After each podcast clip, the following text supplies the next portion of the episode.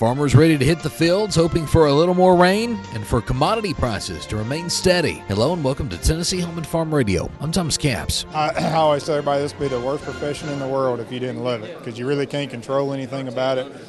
Um, it changes every year. Planting season 23 is about to get underway for farmers across the country. Here in Tennessee and the surrounding region, farmers are still probably a couple weeks away from beginning planting. Farmers from across the Mid South recently gathered in Memphis for the Farm and Gin Show, which is the last big farm show before planting season begins. Row farmer Adrian Belk from Cleveland, Mississippi attended. He says he still faces a challenge heading into this planting season that most farmers face every year. Overall, probably our biggest challenge is just uh, labor uh, we're very fortunate to have the H2A program uh, and all the challenges faced uh, that they're trying to go against us with that program.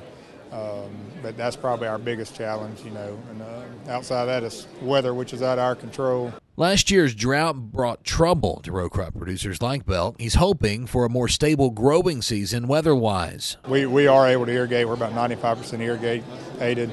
Uh, but we did find out some of the crops can live off less water than what we've previously done in years, and um, I'd rather have it drier than flood, you know, than a flood like two years ago when it flooded everyone out in the delta. You don't want either one, but uh, I can handle it being too dry. I can't handle a flood. We grow about 600 acres of corn and about 1,300 acres of soybeans. That's Edward Jenkins from Greenville, Mississippi. After a year of high input costs, Jenkins is concerned that'll be a problem again this year. But despite that, he's optimistic about getting out and doing what he loves for another year. You gotta love it. It's not. It's not the money.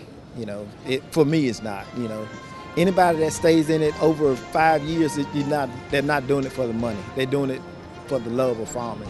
For Tennessee Home and Farm Radio, I'm Thomas Capps.